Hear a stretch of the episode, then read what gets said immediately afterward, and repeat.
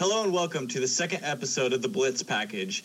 Today we're going to be talking about the defense, and I got Chris and Britt with me today. And if you guys have seen any of our articles over on Arrowhead Addict or on KC Kingdom, then now you're getting a chance to hear what we think of the team overall and get to hear a little bit of everything. Since usually the topics on the articles are a little more narrow in the uh, what what we get to talk about, but here we get you get to hear everything we think about this team. And today we're going to do a little bit of a positional breakdown and talk about the coaching. And then once we've we're done with that, we'll go into the Giants game. So I'll let you guys start. Who wants to go on the defensive line first? What are you guys' thoughts there? Uh, Chris, I'll let you go first. Oh man, you know what? I think all the problems start. All the problems with the defense this year starts on the defensive line. Problems at the beginning of the year, I was certain that our defensive line was going to be so much improved uh, from 2016. I thought uh, Chris Jones was going to be a monster out there. The return of Allen Bailey. Um, I just felt like we were going to have this unstoppable defense, and it was going to start there. Uh, I believe. I mean, we have problems throughout. We have problems with the linebacker group. We have problems with the secondary. But I can blame a lot of the problems on the secondary for the lack of production from the defensive line. Um, there is, I mean, it's unbelievable the difference between the 2016 Chiefs defense and the 2017, in my opinion. I know we always gave up yards, but the the big plays there were so many big plays on defense in 2016 that we're not seeing in 2017 um, that it it's it's mind blowing to to watch it game after game after game after game. Yeah, I, this biggest surprise to me is I thought Bennie Logan would just be a shutdown kind of guy, and I mean I think he's been solid, but by no means has he been a dominant force. Um, Jones, I think, is having a bit of a sophomore slump. I think teams kind of figured him out a little bit, so they're they're game planning for him. So he's just going through that usual sophomore slump. Got to figure out how to combat what they're doing to you. Um, Bailey's been strong, but it's kind of like the whole D line. They'll make a play here and there where you're like, "That's that's Allen Bailey. I remember. That's the Chris Jones. I remember. That's why we signed Bennie Logan." But then they'll disappear for 10 straight plays and we'll get gouged in the run. None of them are getting pass pressure. And then all of a sudden, bow, Chris Jones is five yards in the backfield laying out the running back. So it's just the consistency. They still got it there. It's just the consistency isn't there. And I don't know yeah, if that's. I, I, I don't know. Would, I would agree. I would. I, I think that the consistency is the issue, especially, you know, you look at you know how you both mentioned Chris Jones, and you know, he's had a few games now that he has just been an absolute dominant force. You know, we, we look at that Philly game where he had a few sacks, a couple forced fumbles, even an interception.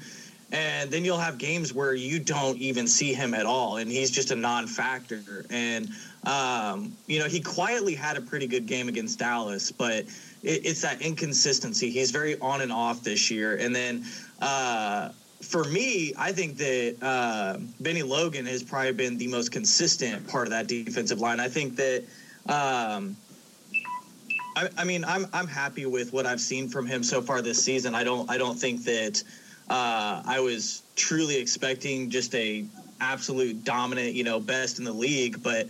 Um, you know, when, when, especially when they're playing that three down lineman set, I, I see him getting back there. And he, he's really not meant for the pass rush. He's got a little bit, but he's mostly a run blocker. And I think that out of all, really four, if you want to count Nunez Roches in there, I think that he's been the most consistent. I think he's the one that has done the best against uh, the double teams and stuff like that. So, um, but I, I, I can't agree, I guess, with the. Uh, you know, saying that the defensive line is the the start. I mean, I could see how you would say it's the start of the problem, but I don't think it's the biggest overall problem because last year we had, you know, no pass rush whatsoever with Houston gone most of the year and Dee Ford being really inconsistent. And we still made plays. I, I think that it's mostly on the secondary, but we'll we'll leave that for a little more of a topic. But yeah, has anyone heard if Allen Bailey's? You know, okay, I know he limped off the field last week.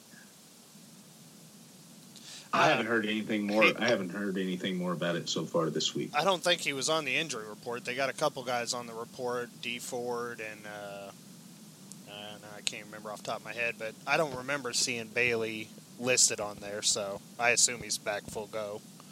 Okay, yeah, um, yeah. I was I was definitely expecting to see a little more from Bailey this year, especially uh, after the preseason. You know, especially that that Bengals game always you know comes back to me in the preseason where he, I mean he just bolstered through there, and the speed that he had getting back to the backfield. But it, it's been a very quiet season for him so far, and. Uh, you know, like I said, I, I think that Bennie Logan's probably been the most consistent piece on that defensive line. And then now you have, uh, you know, our second nose tackle for a run stop and Roy Miller being gone after the arrest in uh, Jacksonville. So, yeah, I, I, mean, I definitely thought Chris Jones was going to be having a better year at this point. Um, you know, maybe it is that sophomore slump, but at the same time, you know, we've seen games where he just absolutely dominates, and then the next game, he you, you just don't even hear his name. Chris is Chris. To, uh, Chris is to me is the biggest disappointment, um, and I'm a fan. Uh, he averages two tackles a game. Um, his stats: Philadelphia was his best game by far. Uh, four tackles, three sacks, uh, an interception, and uh, two forced fumbles. I mean, that was that was we all thought that Chris Jones was was coming our way. Nothing. I'm sorry, man. Two two tackles a game on average. It's uh, it's very disappointing to me. And, and I think you're right, Travis. That the D line's not the biggest problem. I, I when I said it's the start, I think it's just that's you know it all starts at the D line, but they're right. by far not the biggest problem. I think Logan's been good. Um, like you said, I think he's been the best of the bunch. Ford or uh, Ford, uh, Jones, he's thrown flashes. I think Roches has had a pretty good year. Um, when he gets time, uh, Jones Jones is the heart of the defense at this point. I mean, when you're watching the game, he's the one always getting the crowd hyped up. He's showing more energy than anybody else. Like he seems to be the biggest energizer bunny on the defense, at least. Like he's never taken a playoff. Nobody ever says he's not bringing it full strength. So I think it's just more of a sophomore slump. People have figured out, okay, we're going to guard you, block you this way instead of letting you go one on one like we did last year. And then those are all good points. Those are all good points. Yeah, you know, I'm feeling under the weather. I don't know if you can tell uh, by lit- hearing me, but uh, I'm surprised that I'm the bad guy so far in this episode. well, and then uh, Bailey, I think it's just you know that first year coming off an injury. You know Johnson's kind of going through the same thing.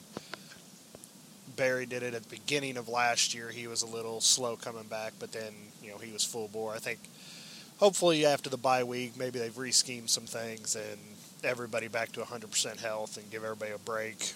Hopefully it's the old bye week came at the perfect time thing. Right, and you look at it, and you know I remember, you know that that first probably five or six weeks, everybody was you know, just raving and uh, pissed about the fact that we're dropping eight every play. So I think that's a huge factor in it that, you know, we haven't seen a whole lot from the defensive line considering the fact that they were dropping eight a big number of the time. Uh, so you only had three, two to three guys rushing. But these last few games, we have seen less of that. And I, I think that the defensive line looked a lot better against Dallas when we were actually playing the run instead of playing the pass, and we saw a lot more base three four sets.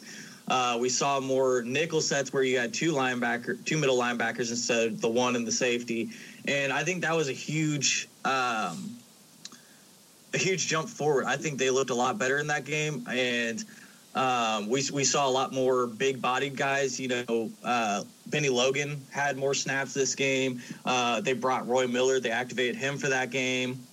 And then R&R got some more snaps.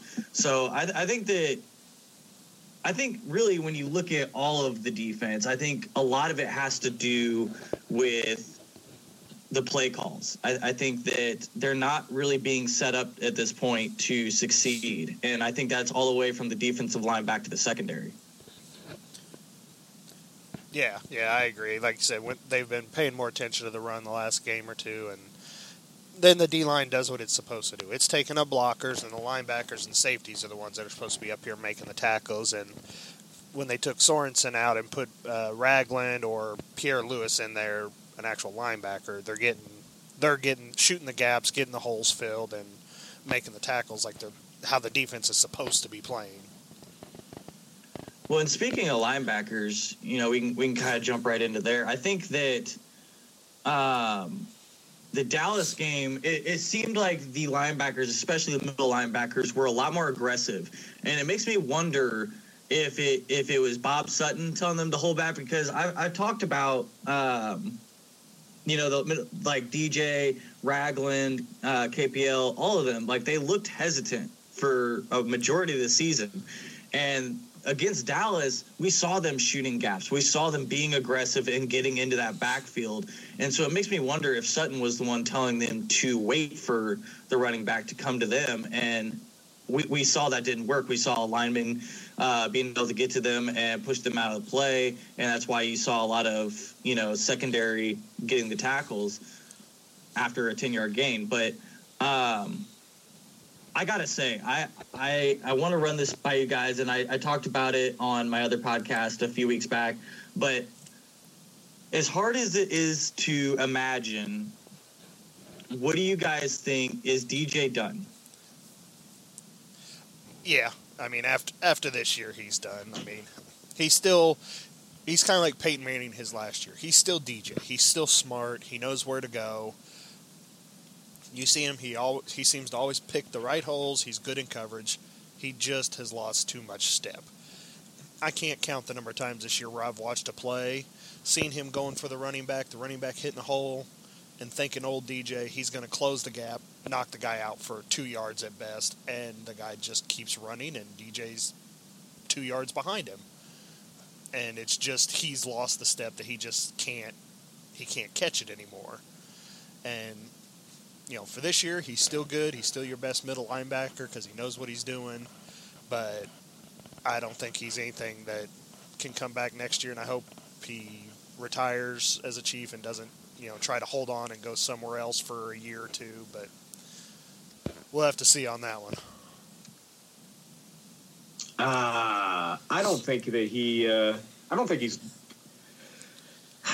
I think he's done being a starter.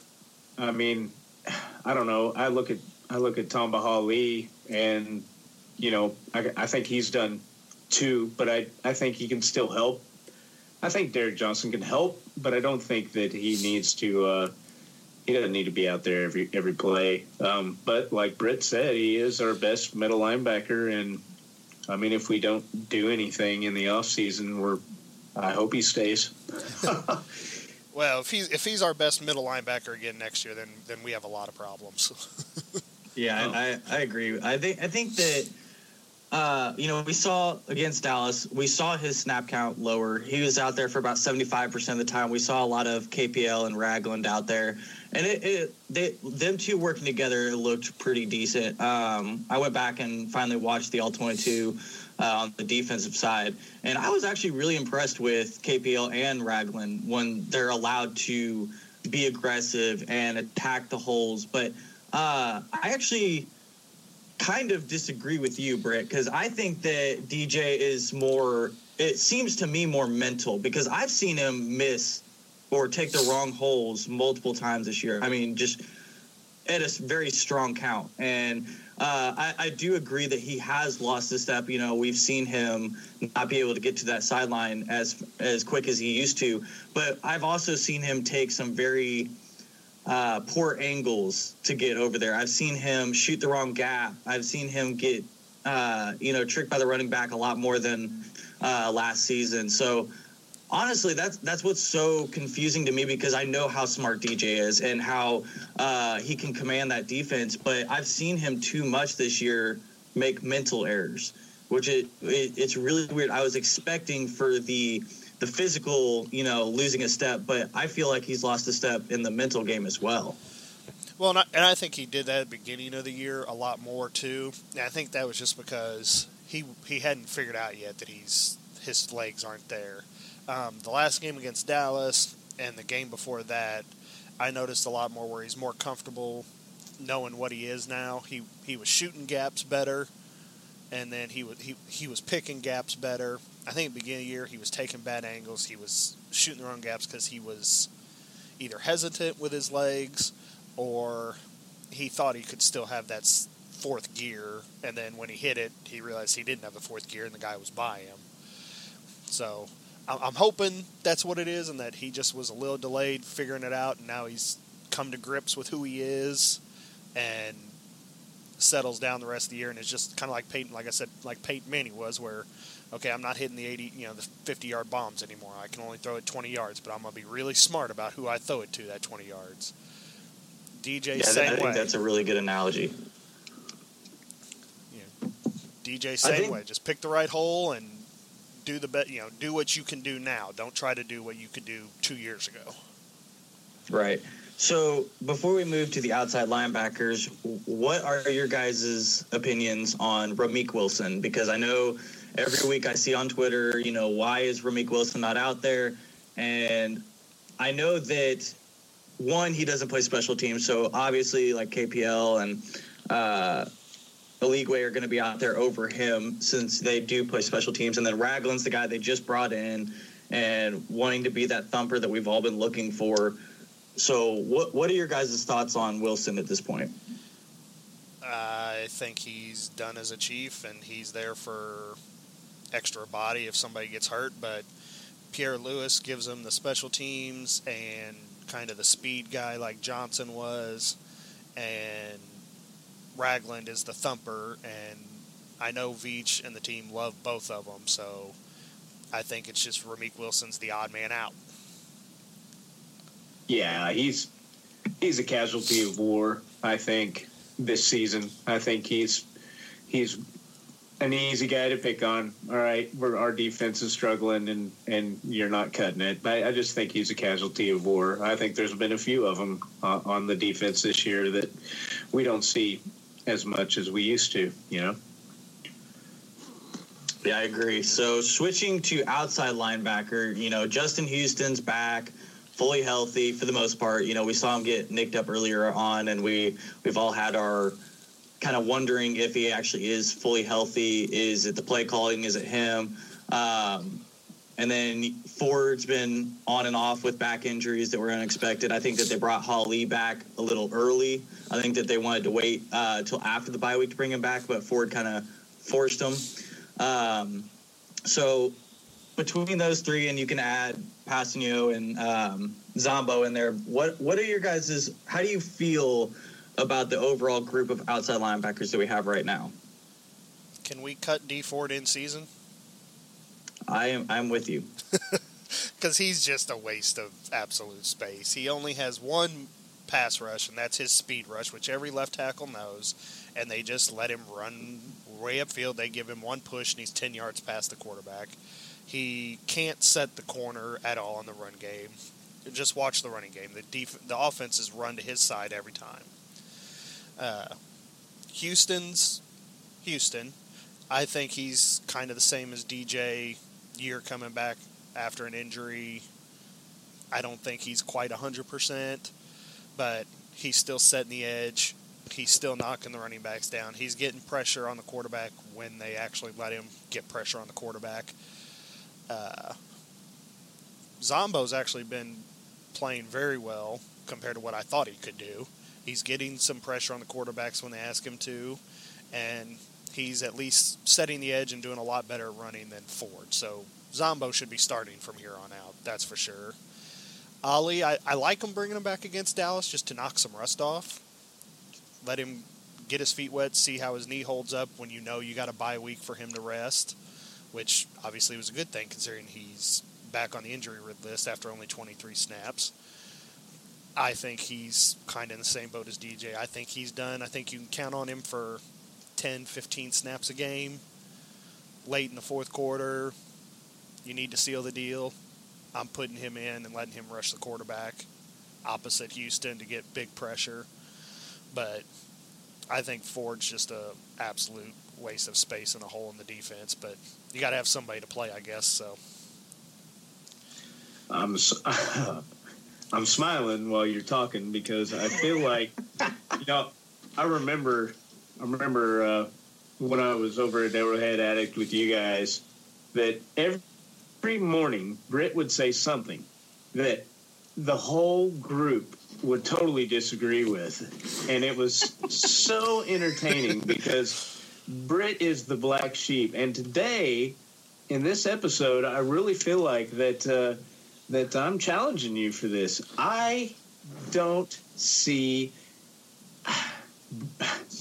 I don't see anything good from anybody, and I don't watch as much film as you guys. I will admit that, but uh, you know, Dee Ford, I yeah, maybe is a waste of money, but he isn't doing anything that I haven't seen anybody else in that linebacker group do or as well. Uh, Justin Houston, listen, I, I really, I believe, and it goes back to my defensive line statement of where it all starts. Football is a team game, and in order for someone to have personal success, individual success, there has to be some type of success around them. And there hasn't been any, in my opinion. Justin Houston is a bright spot. He he seems like watching these games that he's playing really well. You watch, you look at the stats, and meh, you know, you it's nothing jumps really jumps out at you like wow he had a really good game or he's playing just awesome this year but as you watch the game it really seems like that he's playing pretty well but again you know he has lots of games where there's one tackle two tackles Ugh. But I don't blame him for everything. If there's, it's, I would like to see more of our rookie linebackers. I would like to see them. Um, there's something's got to change. Sutton has to change something. I'm sorry. 29th ranked defense doesn't cut it for me, and it's hard for me to find very much good to talk about. Frank Zombo, he's come up with some big plays. But you know, Dee Ford has had one or two as well. Uh, I I don't uh, I don't know how much playing time would Zombo get anywhere else other than Kansas City. Um, that's a question to ask. You know, what would these guys be doing on other teams? Uh, would they be playing? Would they be cut already? Uh, Houston, uh, Houston will will play better and his stats will get better when the people around him get better. And I think it'll happen. I don't think I don't think uh, by the end of the year we're going to have the 29th ranked defense. If we do, uh, you know, the month of December and January is not going to be very fun. But uh, th- that's my thought. I'm I'm not impressed. I'm just not impressed. Okay, so I got I actually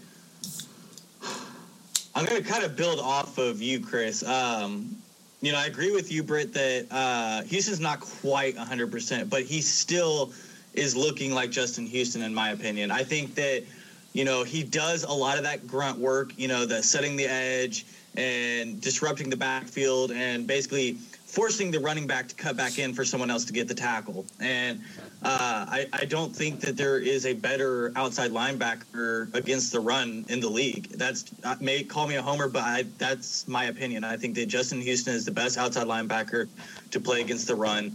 Um, Ford, I completely agree. I, I don't. I've never been high on him.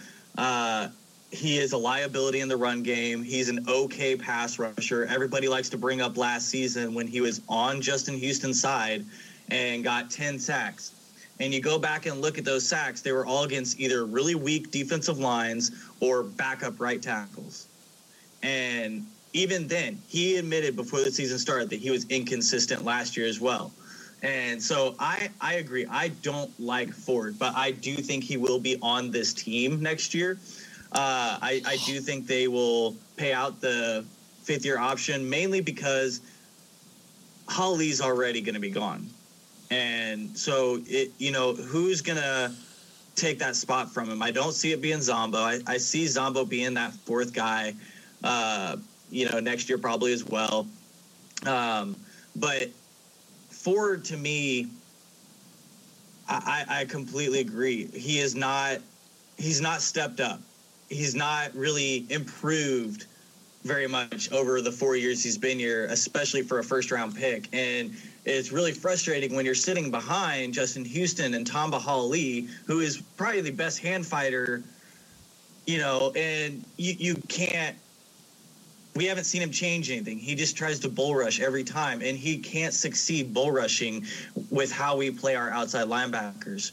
You know, Bob Sutton likes to play them like defensive ends, and Dee Ford does not have the size or strength for that. I think that if you put Dee Ford uh, on a team that runs a lot of uh, three down linemen, I think that he'd have more success. And if you go back and watch some of his film from last year, that's when he did have success. Was when we had three down linemen instead of the two.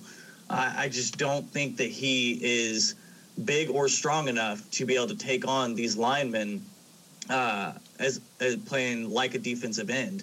Uh, with Hali, I think that um, you know I definitely think he's limited. I think that they put him on the uh, list to save him for the end of the season. I think they're going to kind of continue to do that as much as they can, keep him for that down downfield stretch at the end. But I, see a lot of fire in him. I see him, you know, really getting back there last week or two weeks ago, I guess, uh, against Dallas. I saw him uh, really fighting. I think it was like the third play. He forced someone to hold him before he got to Dak Prescott. Um, but I, I don't agree with the wanting to see the rookies, honestly. Um, I get where people are coming from, but if you've watched Kpassagnon even when they brought him in against Denver, he is still very raw. And we knew that he was going to be at least a year of development. He has so much he has to learn. And he was just so vanilla when he came in. You know, like there wasn't much coaching at Villanova. And so, you know, already switching from defensive end to outside linebacker, I, I think that, you know, maybe next year, but I don't see him being an upgrade over even Zombo at this point. Um, you know, maybe setting an edge better than Ford. Okay, maybe, but I, honestly, I don't see the point. And then you know, you talk about uh, Dadi Nicolas. Everyone's excited about him, thinking he's going to be a savior to this outside linebacker group. I always thought he was undersized. Um, I think that he would definitely have to put on some weight to be able to compete with some of these linemen in the NFL. Uh, but also, what what was Dadi Nicolas's injury to be exact? I know it was pretty brutal injury to his leg? I don't remember what it was, to be honest with you. I, I, I remember. I remember. I remember them talking about how it, you know, it could be like a career ending. So you know, add that on top of it. I just don't see it. Dadi Nicolas is going to be a savior like Steven Nelson was a savior, in my opinion. I mean, see, I think I think Steven Nelson's a way bigger savior than Nicolas. I, I don't think he's as high as everyone else was anticipating. But I definitely think when you compare, you look at his competition, uh, you know, you you knock out Gaines. Okay, you know, you you're you're talking about Dadi Nicolas pushing out Ford or Hali. I, I can't see that after the year that Gaines had, I would put Britt out there. exactly. So see, Nelson is a. So is yeah, a Nelson. Nelson is all right. Okay, okay. Nelson is a savior. All right, you got me there. Uh, yes. Um, man, I don't know. Are kids listening to this? I don't have anything good to say about Phillip Gaines, but uh, I don't. I just feel like I, I think Dadi I mean, is going to be. I think he's kind of in the same boat as Dee Ford. He's undersized. I don't think he's a three down linebacker out there. I think he's a pass rush specialist. Like to start, I, I, none of us honestly know what Dadi can do. I mean, he hasn't done anything. We've seen him in preseason show some signs, but we saw Jonathan Baldwin show signs in the preseason. So that doesn't mean a whole lot, but like against the Giants, I wouldn't mind seeing Zombo get first and second down just because he can stop the run better than our other guys. He's not Justin Houston. He's not great by any means, but he's better than the other guys. So I think you should have him first two downs, and then the third down, get a rotation. Do Dadi for a little bit. Do TK for a few plays. Work out who's going to be your best guy. I'm like you guys. I think TK's young. He's got a lot to learn. But man, when he's in, he goes full bore, and he's a beast out there. He's uncontrollable, and if a team just shoves him around, he's not going to do anything. But he's at least worth throwing out there. We I mean- have our defense can't get much worse, guys. I mean, No, uh, i- i- is are we are, are we that much worse if we uh, if we throw him in there for for just a little bit longer, a few more plays? I mean, something's got it. All I'm saying is something's got to change. I understand he's young, he's not there, and I don't think he'll be there next year either. I think it'll take a couple years for him to reach his potential. But uh, you know, I, I I once talked to a guy named Brent that said, "Hey, you don't learn anything on the bench." You know, I mean, you got to get him out here. When we were talking about a certain quarterback, backup quarterback, but uh, I just feel like, uh, man, something's got to change. We can't get much. We can't get much worse. I, I'm I'm uh, and, and I'm a big fan, obviously, with the quarterback we won't name right now. I, I know I'm a big fan of if I know what I know, and I know that's bad, then what I don't know is better than that. I know Dee Ford is bad. I know Frank Zombo's not that good. I don't know if TK's really good. I don't know if Dadi's really good. I'm cool with throwing them out there, especially the next six weeks when we play a bunch of junk. I mean, Well, is, are we really worried about be- losing to the Giants because Dadi or TK's playing?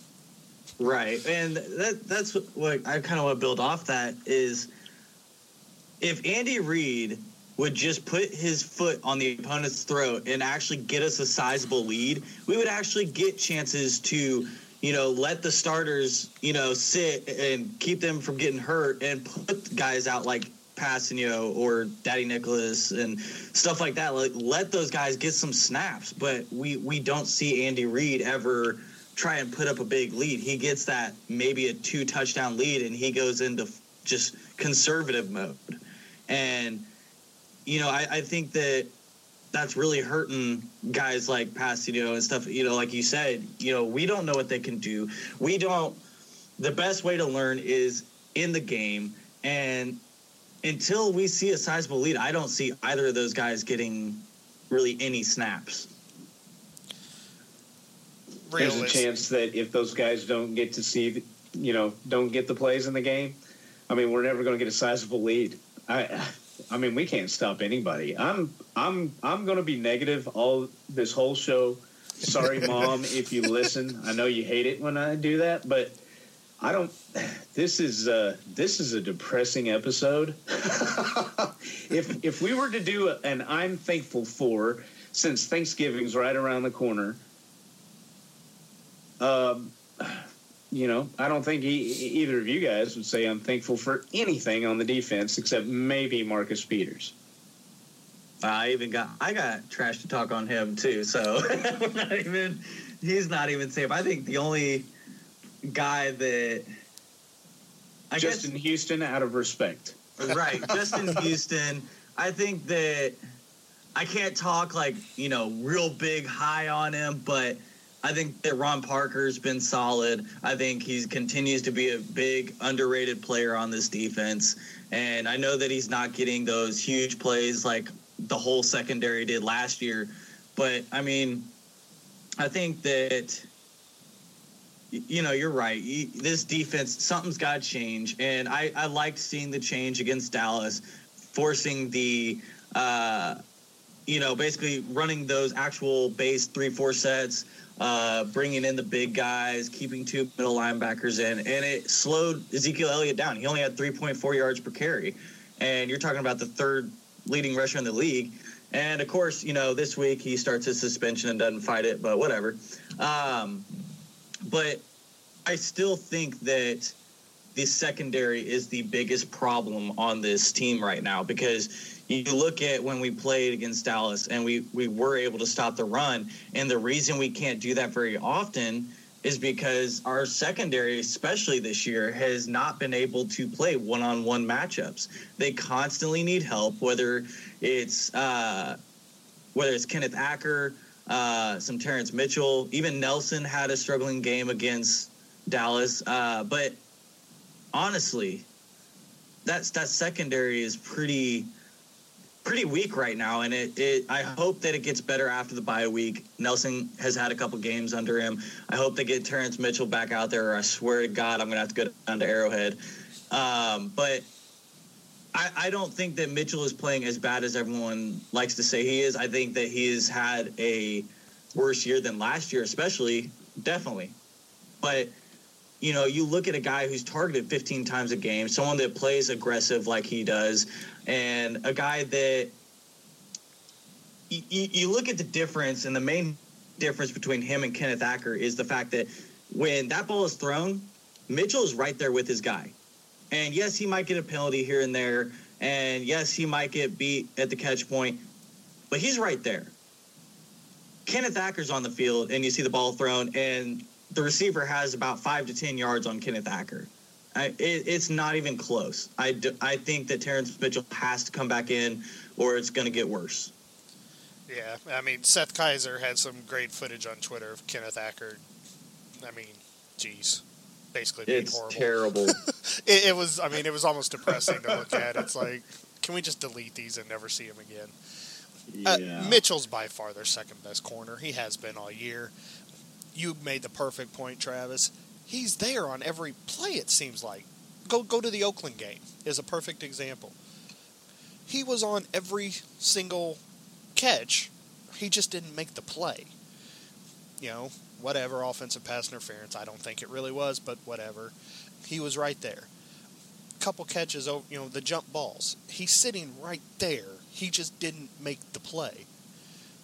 Last Well, yeah, year, last year the guys made those plays. Yeah, last year the guys made all those plays. All those were interceptions. This year, they're not all interceptions, and heck, they're not even knocking them down half the time. So I think Yeah. Mitchell's by far second. Peters, if anybody hates Peters and the whole protest, I could care freaking less. He's by far your best corner and a top five corner in the league. Don't give me this not tackling crap. He tackles his guy. I don't pay him to go up and nail a linebacker 10 yards downfield on the opposite side of the field from him. That's what we have linebackers and safeties for. Shut his side down like he does. Ask Derek Carr why he ran to the left and threw right handed at the Oakland game. He said, uh, because Marcus Peters is over there. I'm not throwing to that side. That's what I want you for. I think So- the only thing with Marcus Peters that you know people like to bring up the tackling thing. Uh, I think the, only thing that bothers me this year is you know you you you, you want your corners to be kind of like your outside linebackers in setting the edge and forcing that that running back inside. And we have not seen him be able to set an edge very well this year, or really put an attempt in it in the run game. Um, I don't know if if that's him not like basically trying not to get hurt, you know, being under his rookie contract. I know there's been a lot of talk about that, but that's really my only, uh, I guess, frustration. But at the same time, I got Justin Houston on that side, who usually gets it done anyway. So I really don't, I don't have a problem. Uh, hardly with Marcus Peters, and especially you know, like people want to talk about the protests and stuff. I, I'm not going to get into all that. I think that it's ridiculous. I think that it, you know, it, if you're wanting to fire a guy because he kneeled, that uh, it's ridiculous. It'll be the same people that you know talk about how terrible Terrence Mitchell is and uh, how he shouldn't even be on the team. And you're pissed off about our secondary now. Well, imagine it without Marcus Peters. Yeah. Oh, they're trash. They're all trash. No, no, I'm kidding. Uh, I uh, to, to Terrence Mitchell. Uh, I, I'll agree. I'll agree with you guys on that. I, he's he's he is the second best corner on the team. Um, you know, not only he's targeted as much as he is because the opposing team's number one is over there a lot.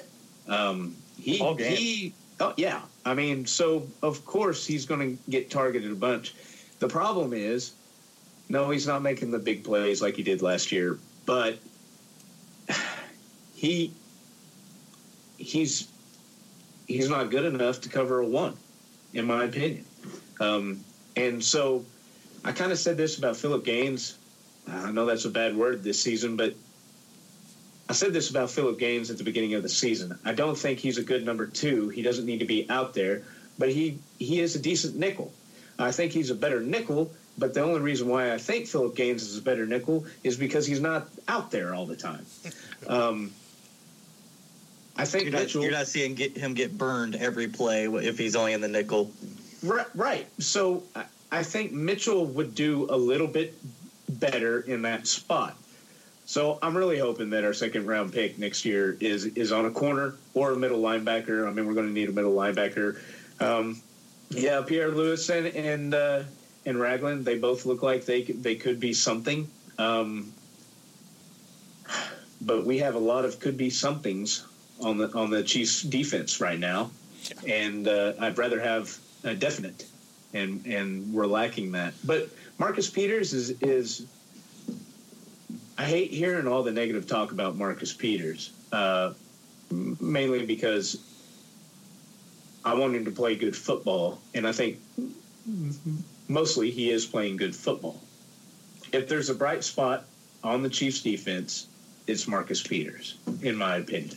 Yeah, him and I mean, you brought up Ron Parker earlier, and I mean Ron Parker. I think they said played either every snap or almost every snap of the season, and mm-hmm. I mean he's been the most consistent guy all year. He's your second highest tackler too. Daniel Sorensen and Ron Parker lead the team in tackles right now. Yeah, which tells you how bad the defense is when your safeties are your yeah. tacklers. But exactly, you know, Parker's been good. Sorensen, he hasn't been horrible, but man, last year he was almost near dominant, you know, standing next to Berry all year. And this year he's just kind of the same thing as Mitchell and everybody else. They're, they're just not making the big plays they made last year. There's not the interception. There's not the return for touchdowns.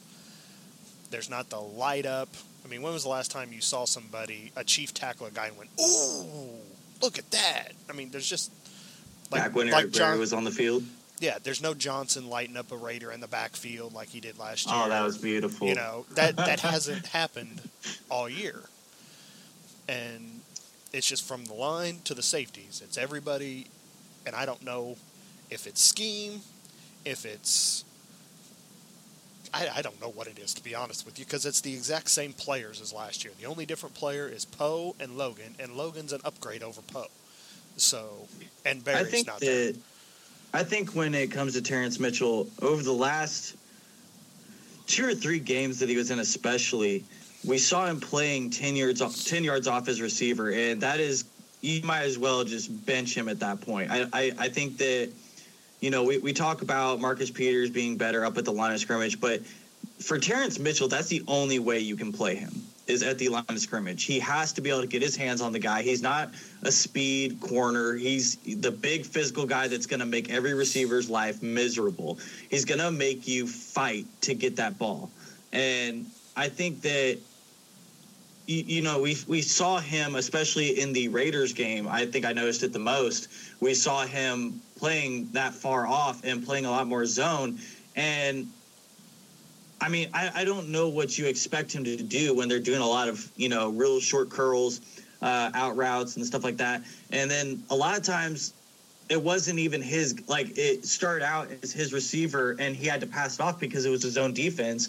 But yet he still takes the blame because I think that, you know, we talked about the 15 targets a game half the time and you're, you're seeing him constantly. So you obviously, you know, think that there is a problem here and you're you're forgetting the fact that he is just being targeted that many times. And you go back and watch the film, he's right there. I think that he got to be able to be on the line of scrimmage on his guy, not ten yards off. I I do not think that you know that that that is definitely a Bob Sutton issue, and you know I I know all the talks about the you know Bob Sutton. I've seen countless people say he needs to be fired. But, um, you know, of course, midseason, I definitely don't agree with that. Uh, I don't know who you're going to bring in right now, and you're not going to change the scheme halfway through the season. But I think that there there is stuff that Bob Sutton needs to change and be more aggressive. But at the same time, we saw against Dallas when he does make that change, he made a big change to stop the run, and the secondary couldn't keep up.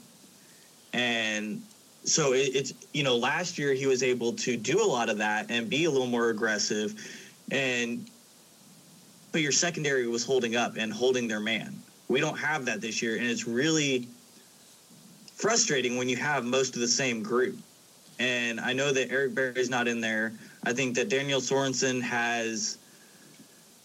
I think he's taken a bit of a step back. I mean, he, he's still the guy from last year that would make a really big play and then miss a bunch of tackles, you know, the next few plays. I think that he's not my guy that I want single high. I don't want to see anyone single high but Ron Parker.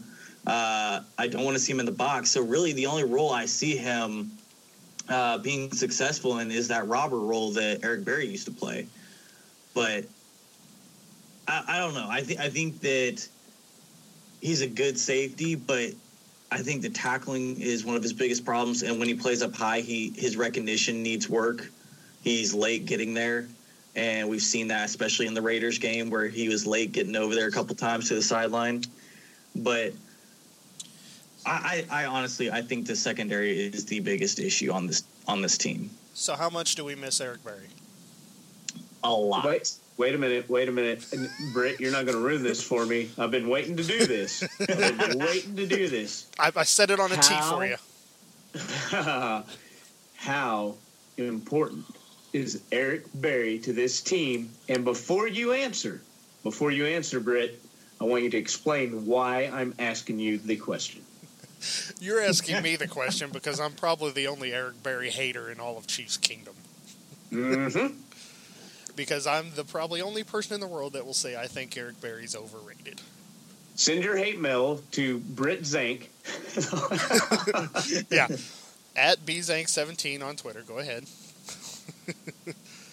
Uh, I, I I think that I, I wrote an article about this a few weeks ago, and I, I kind of poked fun at you in the uh, Arrowhead Addict chat uh, there, Britt. But I think it, you know, I I think he's a huge loss. Do you, do you do you do you at this point think that Eric Berry is not a huge loss? You're to hate me, but no, I, I, I still don't think he's a huge loss. I think he's a loss. I mean, you lose your starting safety, and he's a really good safety. He's your best safety on your team.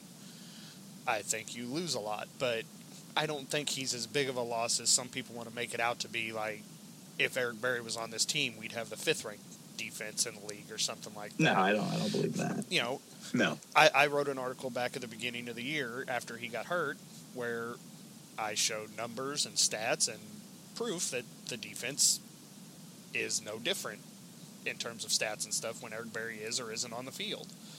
They actually improved when he wasn't on the field, to be quite honest, what the stats prove.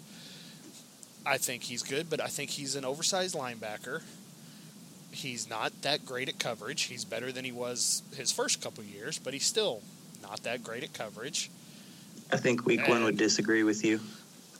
Well, yeah, okay. He uh, did good in zone with Gronk, and the one play, like a couple plays, he did good. We can also go back to the playoffs two years ago where Gronk ate him for lunch. So Oh yeah, that kind of I- evens I- this itself I out. think But he's upgraded.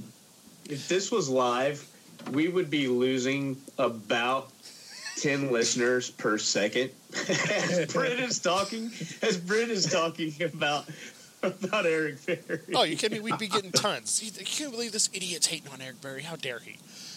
We'd be getting tweets right now. Let me know when he's done talking. Yeah. Mm-hmm. But it just I- it's I- just it's the proof. It's the numbers. And the running game's But- no different. We got eight up on the run last year. The Steeler game, Eric Berry played the whole game and he still had The- 200 yards rushing. So, The numbers are very similar, Britt. They are the the the yardage, the, the everything is very similar. The difference is what is their defense not doing this year? They're not making plays. What does Eric Berry do? He makes plays. No, last year. For Eric, the- uh, last year, Eric Berry made plays. Name me one play off the top of your head he made before the Panther game last year. Don't turn this around on me. Okay, that's what I thought. last year he was don't, awesome don't, in a do not turn this around on me. In a- we don't have a single player on our secondary that can do what Eric Berry does, except Marcus Peters. But even then, all right, the Oakland loss. Would we have lost the Oakland game if Eric Berry was playing? No. Probably not. Be honest. He- he be would- honest with me. Probably No. not, because he would have knocked down that uh, hail mary pass to the one yard line, where Sorensen Absolute- hesitated and took the wrong cut. Berry would have knocked it down. Absolutely. Listen, our safeties, our safeties are just like our corners. Daniel Sorensen, Travis, doesn't look as good this year because we see him almost every down. Rather than last year, we did not see him every down. Our safety, he, so he's he's okay because he's a lot better than Eric Murray, right? Yes. And Ron Parker is looks really good because he's that much better than Daniel Sorensen. Now I know they're two different safeties, but in our safety group, that to me that's how that's how it works. I believe ah, even the Pittsburgh game, that Pittsburgh game with an Eric Berry, and I know he played the whole game when Pittsburgh beat us last time. But and the game before that, when they played at the beginning of the year and they beat us forty-five to thirteen. Just That was a whole team looking like garbage. I know, but he was there. Just just FYI. Babe Ruth struck out every once in a while too. You know, it wrong sport, but uh, I I understand what you're saying. Is he worth the money? Uh, is he? Uh, No. Is he this guy? I don't know that any safety is. It is worth that money when you when uh, when you get right down to it. Um, but I think that no, we wouldn't have the, the fifth ranked defense. That's absolutely the truth. Um, we wouldn't have the 15th ranked defense, probably. Uh, but we would have one fewer loss, and and I think we'd all feel a little bit better because there'd be two bright spots. Eric Berry's not going to fail us, and that's we're not going to go. I don't think we're going to have a season in his career where we're like, unless it's, it's his last season, to where we're like, man, Eric Berry just sucks this year. I don't think we're ever going to say that. And I never thought I'd say that about DJ, and I'm start I'm slipping towards it. I mean, I wouldn't say sucks, but he's looking Well, but like poor. yeah, but like Chris said, in his last year, it's DJ's Right. last year, so same thing. But no, no, Berry will be good every year. That's no. Now the problem is he's not worth anywhere near the money, but we're paying him all that money, and he actually got our GM fired because our GM refused to pay him the money. So Well, he, he made him go out there on a prove it deal like he did Justin Houston, and both of them ended up having the season of their career and ended up being able to get a lot more money out of it. But my thing with Eric Berry is one, you- you're you're missing your uh, your leadership in the secondary. I think that he was a big leader on this defense, but especially in the secondary. I think that he was a big playmaker. I think his um, his coverage skills have improved over the years, and I think that the biggest part that we miss is just his. You knew when he got down there, he was going to make tackle. I can't. I feel like I'm watching college football right now with how many missed tackles we see, especially from Daniel Sorensen. I mean, I know he's the lead tackler on this team right now, but you could probably double it if you count how many he's missed. And the thing about when, when you when you I, I, I did I read your article about Eric Berry and comparing with and without him, but the difference from this year when he's out and when he was diagnosed with cancer is what is there other than Ron Parker?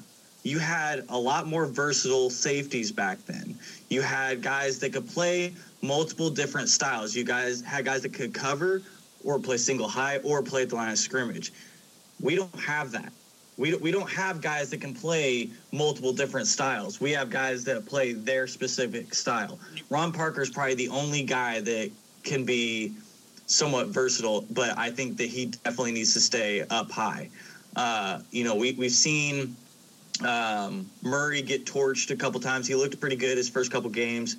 After that, he was getting torched by tight ends. We've seen Sorensen up high, and we've seen him not recognize it and hesitate and not get there in time. We've seen him up in the box, not able to do it, getting pushed out of plays, being hesitant there. Um, and, you know, like I said, we're missing that the playmaking. We're missing the tipped passes, the interceptions. And I, I honestly do. I, I agree that this is not going to be a number five defense with Eric Berry on it. I, I get that. But I definitely think this defense significantly improves just him being on that field. And one of the, it, it sounds stupid, but Eric Berry was the guy that was, you know, outside of DJ who was putting the hurt on somebody. He would come in and make that hard hit, and it got the defense fired up every single time. With both DJ and Eric Berry out, well, DJ's in, but he's not playing like DJ. He's not making those hard hits. We don't have that aggressive factor, it seems like. And, you know, a defense that is revolved around Eric Berry, DJ, Peters, and Houston. And you still have Peters in there, you still have Houston in there, and you have DJ in there who's not playing up to DJ standard. And then you have Berry not in there the defense is schemed for those four players. And when even one of those guys is gone and another one is playing about half the par, something does have to change, and it makes a huge disruption in the balance of this scheme. And I that I agree with Travis, and we'll kind of I'll, I'll steer us away from Berry because we could do like five whole shows on Eric Berry me versus the world, but once that, again, Britt Zank seventeen. Yeah. Uh, but that's the part of the problem too is, and we're going to go to Sutton here because the scheme is for Eric Berry. He's used to having Eric Berry play that extra linebacker basically down there. Well, Eric Berry's out. So what's he do? He just puts in Sorensen and says, "Hey, let's run the same defense." Sorensen isn't Berry. You can't run the same freaking defense. Johnson is not Derrick Johnson of two years ago. You can't run the same freaking defense. And that's the problem this year. He's trying to run the same defense designed around Hali, Houston, Johnson, and Berry. Hali isn't there. Johnson's half himself. Berry's gone, and Houston's not 100%. That defense isn't going to work. Well, and you so, also had Berry playing that robber role, uh, especially late last season, and that's where a lot of the playmaking came. And um, you you don't have a group of safeties to be able to do that without Berry. You don't. You know, I guess you could put Murray up high with Parker and have Sorensen play that robber role, which I think is probably his best role in that in his, I guess, skill set. But it's still not Eric Berry, and I still believe that the tackling is the biggest thing because, you know, we we all saw we all kind of overlooked his tackling because you know oh well the running backs already got seven to ten yards. So okay yeah you got to tackle. What what now? Well this year that seven to ten yard gain is turning into 20 to 25 yard gains because of missed tackles. I think that's the biggest point that we miss eric berry was he was our best tackler last year. Yeah that's that's that's true yeah, it is true. Very true. Um, you know, it goes back to before we move on. It goes back to the fact that all the focus this year is on the secondary, how poorly the secondary is playing. And at the beginning of the episode, I, went, I had mentioned and the that the defensive line to me is where it all starts. If we, if the Chiefs can get a consistent pass rush, then our secondary, the numbers will get better. I don't expect the players to just all of a sudden get better in the secondary, but the numbers will get better. The opportunities will, will be there. The situation will change. Again, I, I go back to that. It's a team game. It, this is where it all all happens. Man, these quarterbacks are having all sorts of time in the backfield, um, and and our secondary isn't that good. Our secondary isn't isn't isn't strong really anywhere except over on Peter's side. And the people that we have, I always I always play this little game, you know, uh, would Daniel Sorensen be starting on the Cleveland Browns? Yes. Uh, ter- yeah, with Terrence Mitchell, and I'm and I'm just using. I'm pretty sure know. Phillip Gaines would be starting on the Cleveland Browns. That's right. Yeah, I, I hear you, but barely, just barely, and so if we had a consistent pass rush, I think it would change so much. Our secondary has looked good twice this year. One once, uh, you know, I felt like the secondary looked really good against New England in Week One. Mm-hmm. Um, it's Tom Brady. You know, he's he's going to do Tom Brady things. Yeah, but that and, didn't count because uh, Berry was on the field. That's right. and and then and then uh, and then uh, Siemian made us look good. Oh yeah. Um, and uh, and we didn't ride it, that momentum whatsoever. Um, so, and that's why I, that's why I said that I believe that the defensive line is where it all starts. Because if they do their job, they're not stopping the run, they're not rushing the quarterback, they're not putting much pressure uh, consistently on the quarterback. The quarterback has a lot of time back there to do whatever he wants. Uh, holes are opening up that if it, if it's a, a if he's a scrambler, he he can run 10, 15 yards pretty easy. We're not there. It's like they're absent. It's like we're running the prevent defense 100% of the time. And uh, That's why I, I that's why I focus on them as as the focal point of our defense. Our defensive line isn't doing anything. Our secondary is poor. Our roster is poor. Madden got it pretty right. Okay, um, but if and if you're not going to blame if you're not going to blame the defensive line, um, you know, I blame Bob Sutton. I agree that you know, of course, the defensive line and the linebackers, if they're getting pressure on the quarterback, it, it definitely gives the quarterback less time for receivers to get open and stuff like that. And I, I agree 100%. I think that if we got more pressure, that our secondary will look a lot better. I think that, especially if Terrence Mitchell is in and playing on the line of scrimmage and you're getting pressure, I don't think that 80% of these plays that he's given up are made just because of how aggressive and, you know, how physical he plays. But at the same time, last year, we had almost no pass rush whatsoever, and the secondary was amazing. I mean, it, it, was phenomenal. And yeah, we gave up a lot of plays, a lot of yards, but when it came down to it, especially in the red zone, they made plays. And I think that, you know, there, there's definitely really any uh, group, the secondary, the linebackers, defensive line, you could say, if well, if they did this, the other part of the defense would do better. And right. you know, we, we can right. go in circles about that. Sure. If you have if you have a uh, if you have playmakers in the secondary, then you can have a weak defensive line. Mm-hmm. Um, if you have a weak secondary, you can't afford to have a weak defensive line, and the linebackers too. I mean, it, it is. It, it's a uh, it's a vicious circle. Um, something needs to change. Uh, personnel wise, we're running out of people, um, but something something has to change.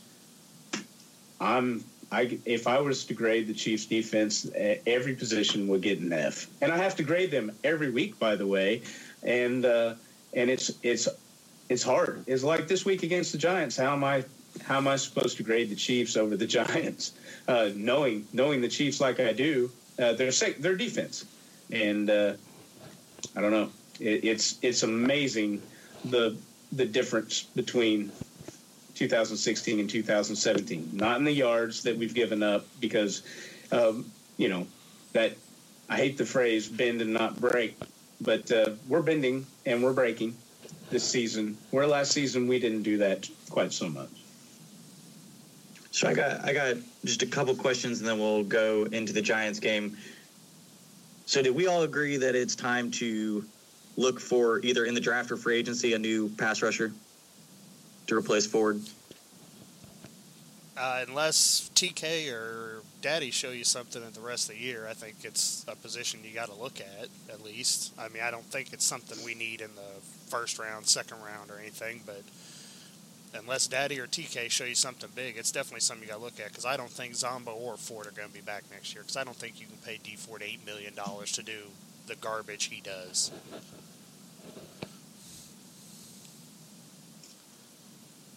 No comment. No comment. I, I, I think that they'll definitely have to find something there just with Hali leaving for sure. Um, I don't know about Zombo. I think I honestly think Ford will find a way to stay on the team unless these back problems just turn into a really huge issue. And if that's the case, I do think that they need to go up high to get um, you know another pass rusher. And of course, all of this changes. You know, even um, you know your thought on that, Britt, would change if you know, say we get a first round pick or even two seconds or whatever we get for, you know, whatever we get for Smith if he leaves after this year could change your mind with what picks we have. But I do think that they need to go and find us a new pass rusher. I don't think that Ford is is cutting out. I think you can find something better in just about every year's draft.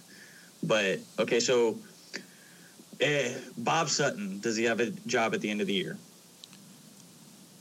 If they go to the AFC Championship game or Super Bowl, yes. If they lose before then, no. He'll be the scapegoat for the season. So that they can run back everything exactly the same next year and they'll say Bob Sutton was the problem and they'll ditch Bob Sutton. He'll be the sacrificial lamb. Now, I don't see how you can have any other option than what Britt just said.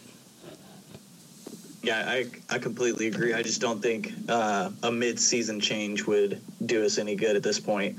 Um, but yeah, I, I don't know what you know. We obviously we don't know what coaches are going to be on the market.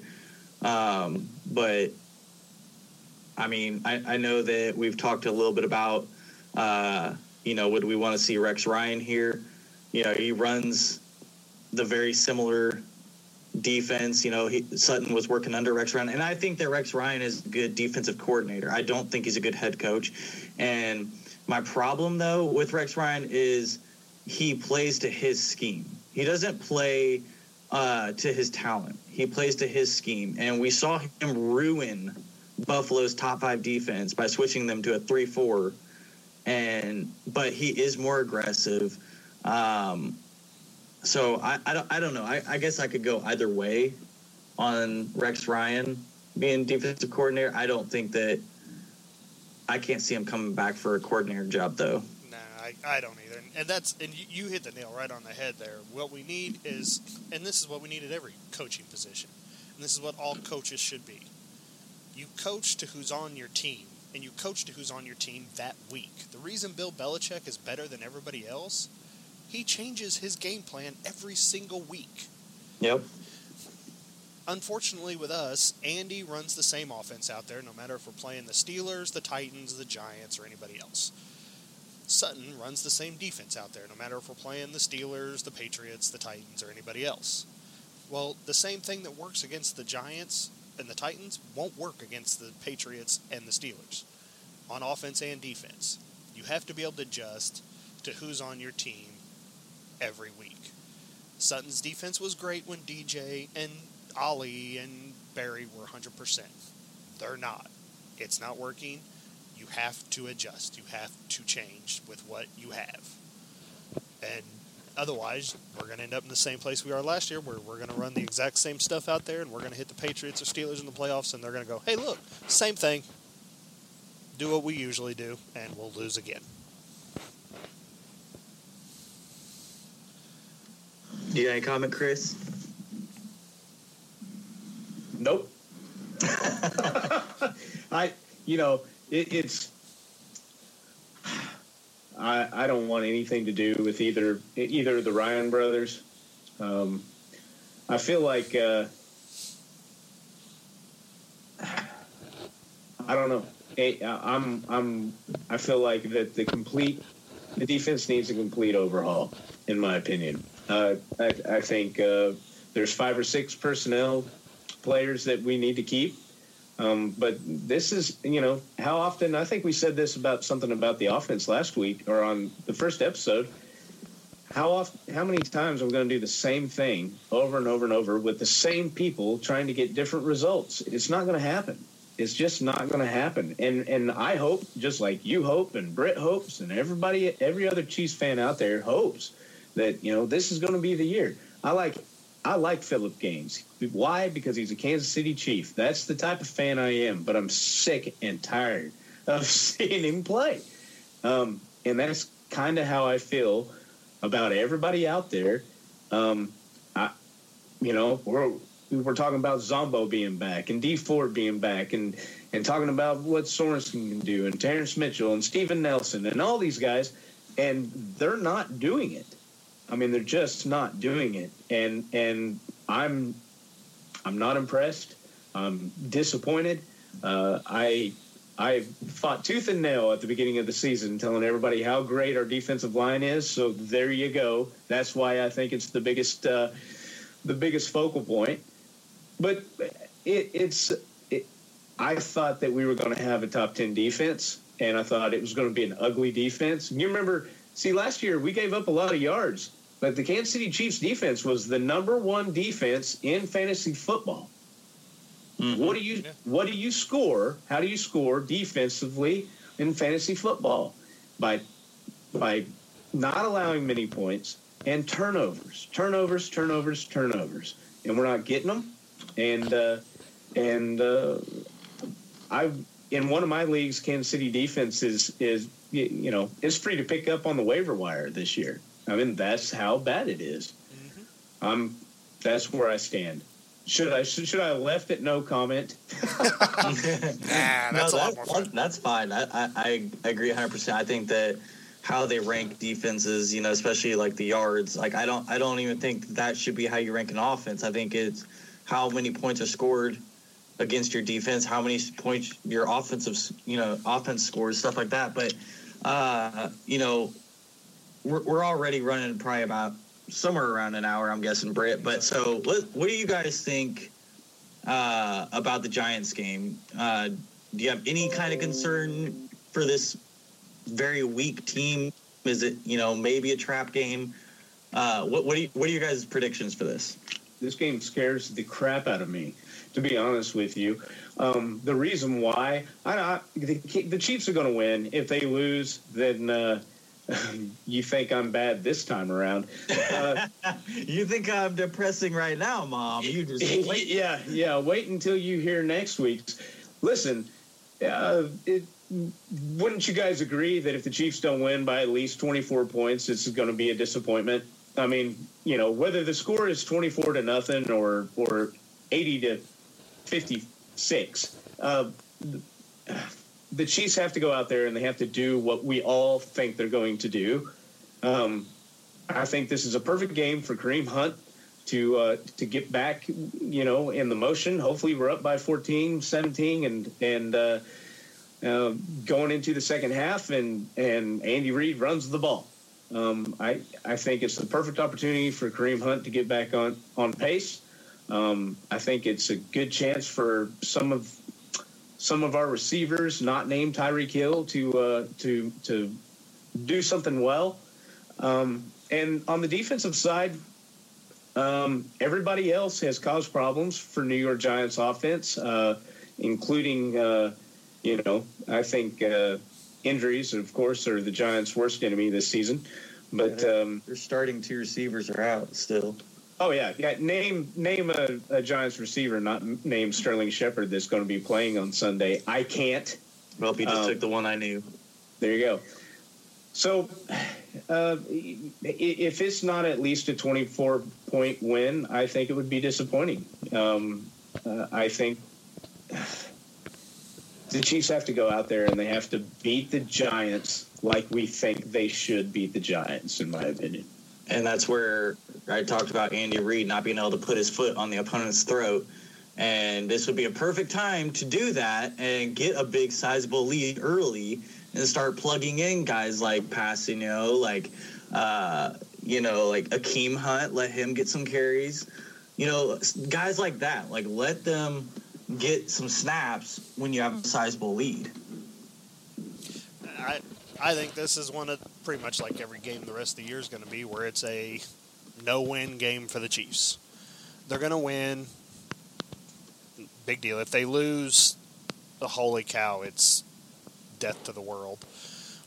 But as long as they win, it doesn't matter how they win. It won't change anything.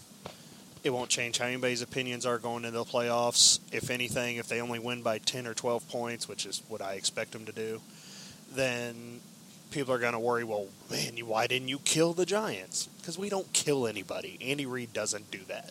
He'll take the foot off the gas. We'll win easily. You won't be worried at all, but we'll only win by 12 points, 13 points, when we should It'll win the by 30. same continuing uh, statement about an Andy Reid driven team.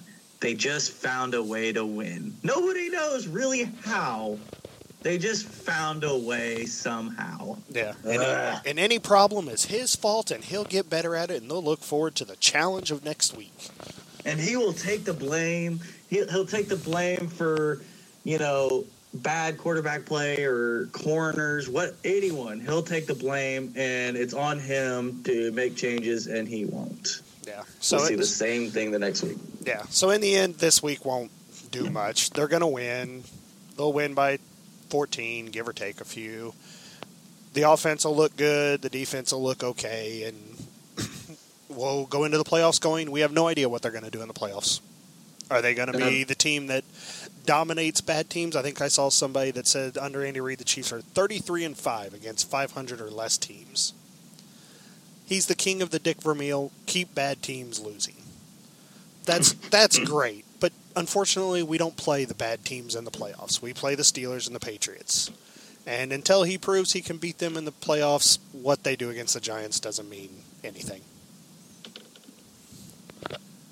I I I do agree with you. Uh, the only thing about the Giants is I don't think I don't think they are just like every other game we're going to play for the rest of this season. I get what you're saying. You know, uh, They're all should win. wins. Yes, if we, if we win, we win, and if we lose, holy crap! But that is going to happen, um, and I'm sure we will lose one more game before the season with our defense. How could we not? Um, and that's again depressing to say, but the Giants are, to me, they're the most broken. They're the worst team in football. You're welcome, Cleveland Brown fans, um, all two of you that may be listening sometime the Giants are broken. I mean, they are broken. They had a team meeting. Okay, they had a team meeting, um, coach and players. It was uh, it was uh, brutal. It, okay, it was brutal.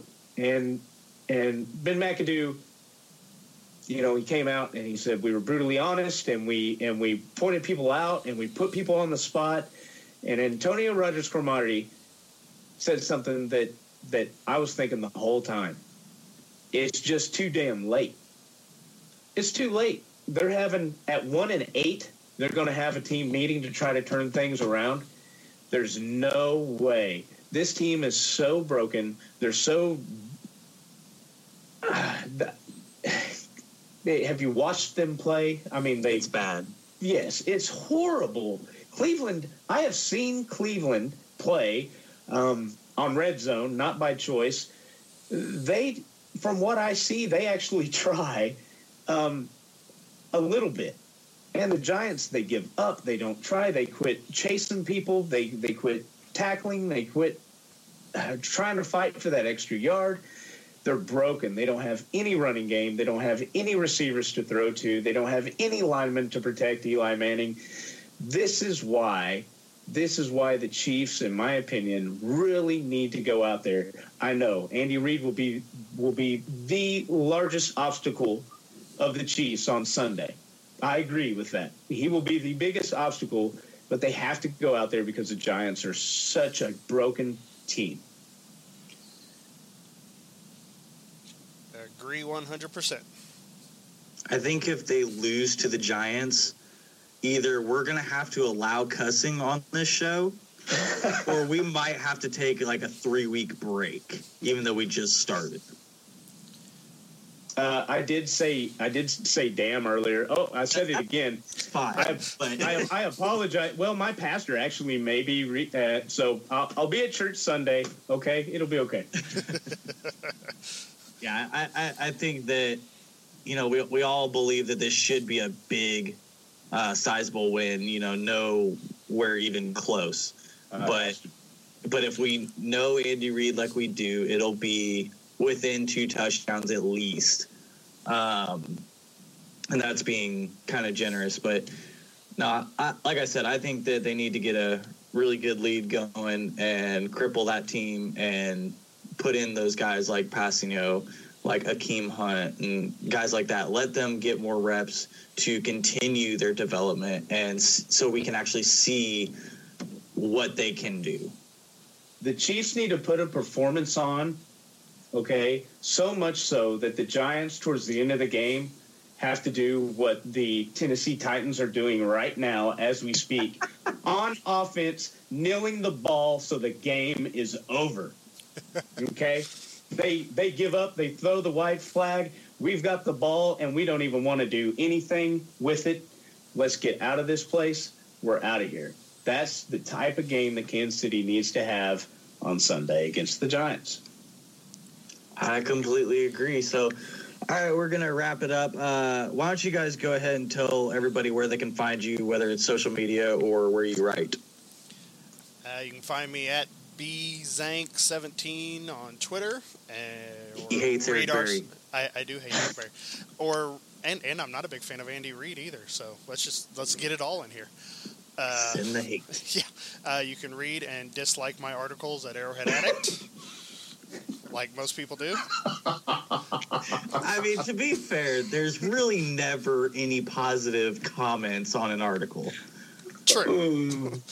It, like when when you share it to Twitter, you'll you'll you'll start getting some feedback from both sides, but on the article, there's never positive comments. If you ever see a like on Britt's Twitter on one of his accounts, he liked it himself. Okay. and my mom's not on Twitter, so she can't do it. Yeah, so don't blame my mom. Oh, that's funny. No, there are never any nice comments, and if there are, it, it's uh, it's usually spam. Um, you know. Uh, hey, that girl was cute. Yeah, yeah. If you follow her, she'll she'll teach you three thousand ways to make a million dollars in a year. Um, Chris Taylor. I think my Twitter account is C Taylor 1911. I'm not for sure. I, have never, I've never tweeted myself. Um, I write for KC Kingdom. You can go over there. Also, KC uh, Kingdom is on Facebook and Twitter itself. Follow it. Uh, I write a lot.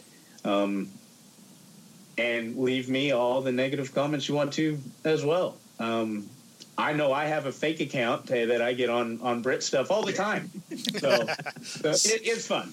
So I look forward look forward to reading them.